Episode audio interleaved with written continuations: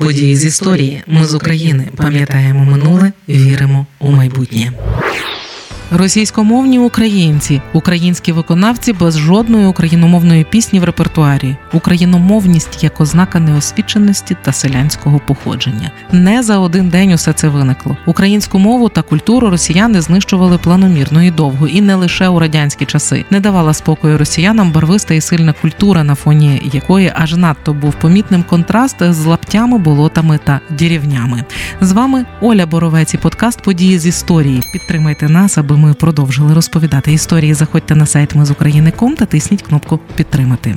Сьогодні розповім про Емський указ 147 років тому, 30 травня 1876 року, російський імператор Олександр II підписав підготовлений спеціальною комісією указ, спрямований на обмеження використання та викладання малоросійського наріччя в Російській імперії. Саме малоросійським наречієм називали українську мову росіяни. Емський указ сформували, аби підсилити дію Валуєвського циркуляру, виданого за 15 років до цього. Чому така боротьба з культурою, бо мова і культура це важливо. Це те, що об'єднує, це ознака ідентичності. Усе почалося насправді ще з ліквідації Запорізької січі. Про ті часи Шевченко писав у поемі Сон.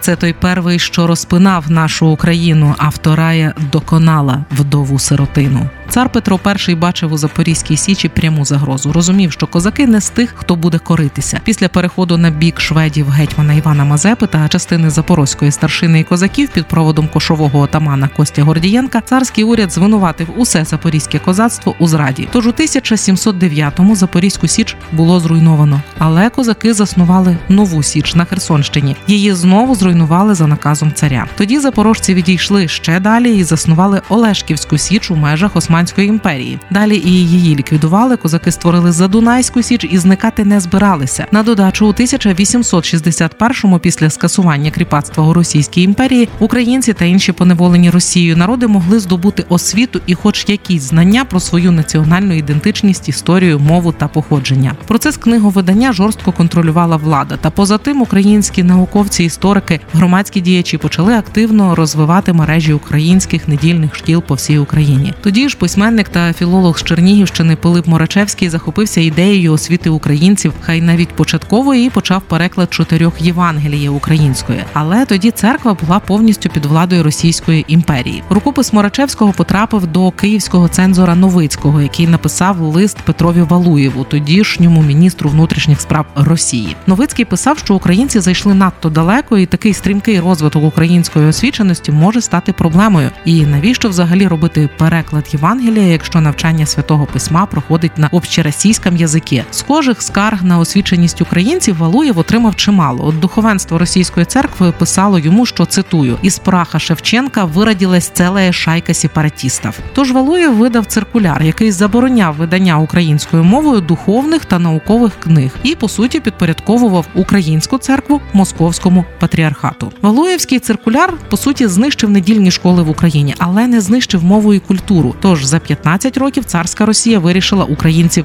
добити. Емський указ, виданий 30 травня 1876 року, доповнював основні положення Валуєвського циркуляра. За емським указом заборонялося викладати українською мовою в початкових школах, друкувати будь-які книги українською, друкувати ноти з українськими текстами, влаштовувати концерти з українськими піснями, ставити українські театральні вистави. Заборонялося без спеціального дозволу ввозити на територію Російської імперії з-за кордону книги, написані українською. Емський указ забороняв видавати українською оригінальні твори і робити переклади з іноземних мов за винятком певних художніх та історичних творів. Заборонялося використовувати взагалі українську орфографію. Місцевим адміністраціям також наказали вилучити зі шкільних бібліотек книжки українською і створити списки викладачів українофілів, яких вимагали перевести на роботу в Росію. Натомість в Україну завозили російських викладачів. Після заборони друкувати українською у Російській імперії чимало авторів, зокрема Іван Нечуй Левицький, Михайло Драгоманов, почали видавати свої твори в Галичині, яка тоді була під владою Австро-Угорщини. Це підсилило позицію українофільських кіл та об'єднало українців по різні боки кордону. І саме тоді Галичину почали називати українським П'ємонтом. Щодо Емського указу, то лише у 1881-му було знято кілька обмежень на друк художньої літератури та театральну діяльність. Але Емський указ загалом так і не скасували офіційно. Його дія, як і Валуєвського циркуляру, просто припинилася маніфестом 1905 року від царя Миколи II про дарування населенню громадських прав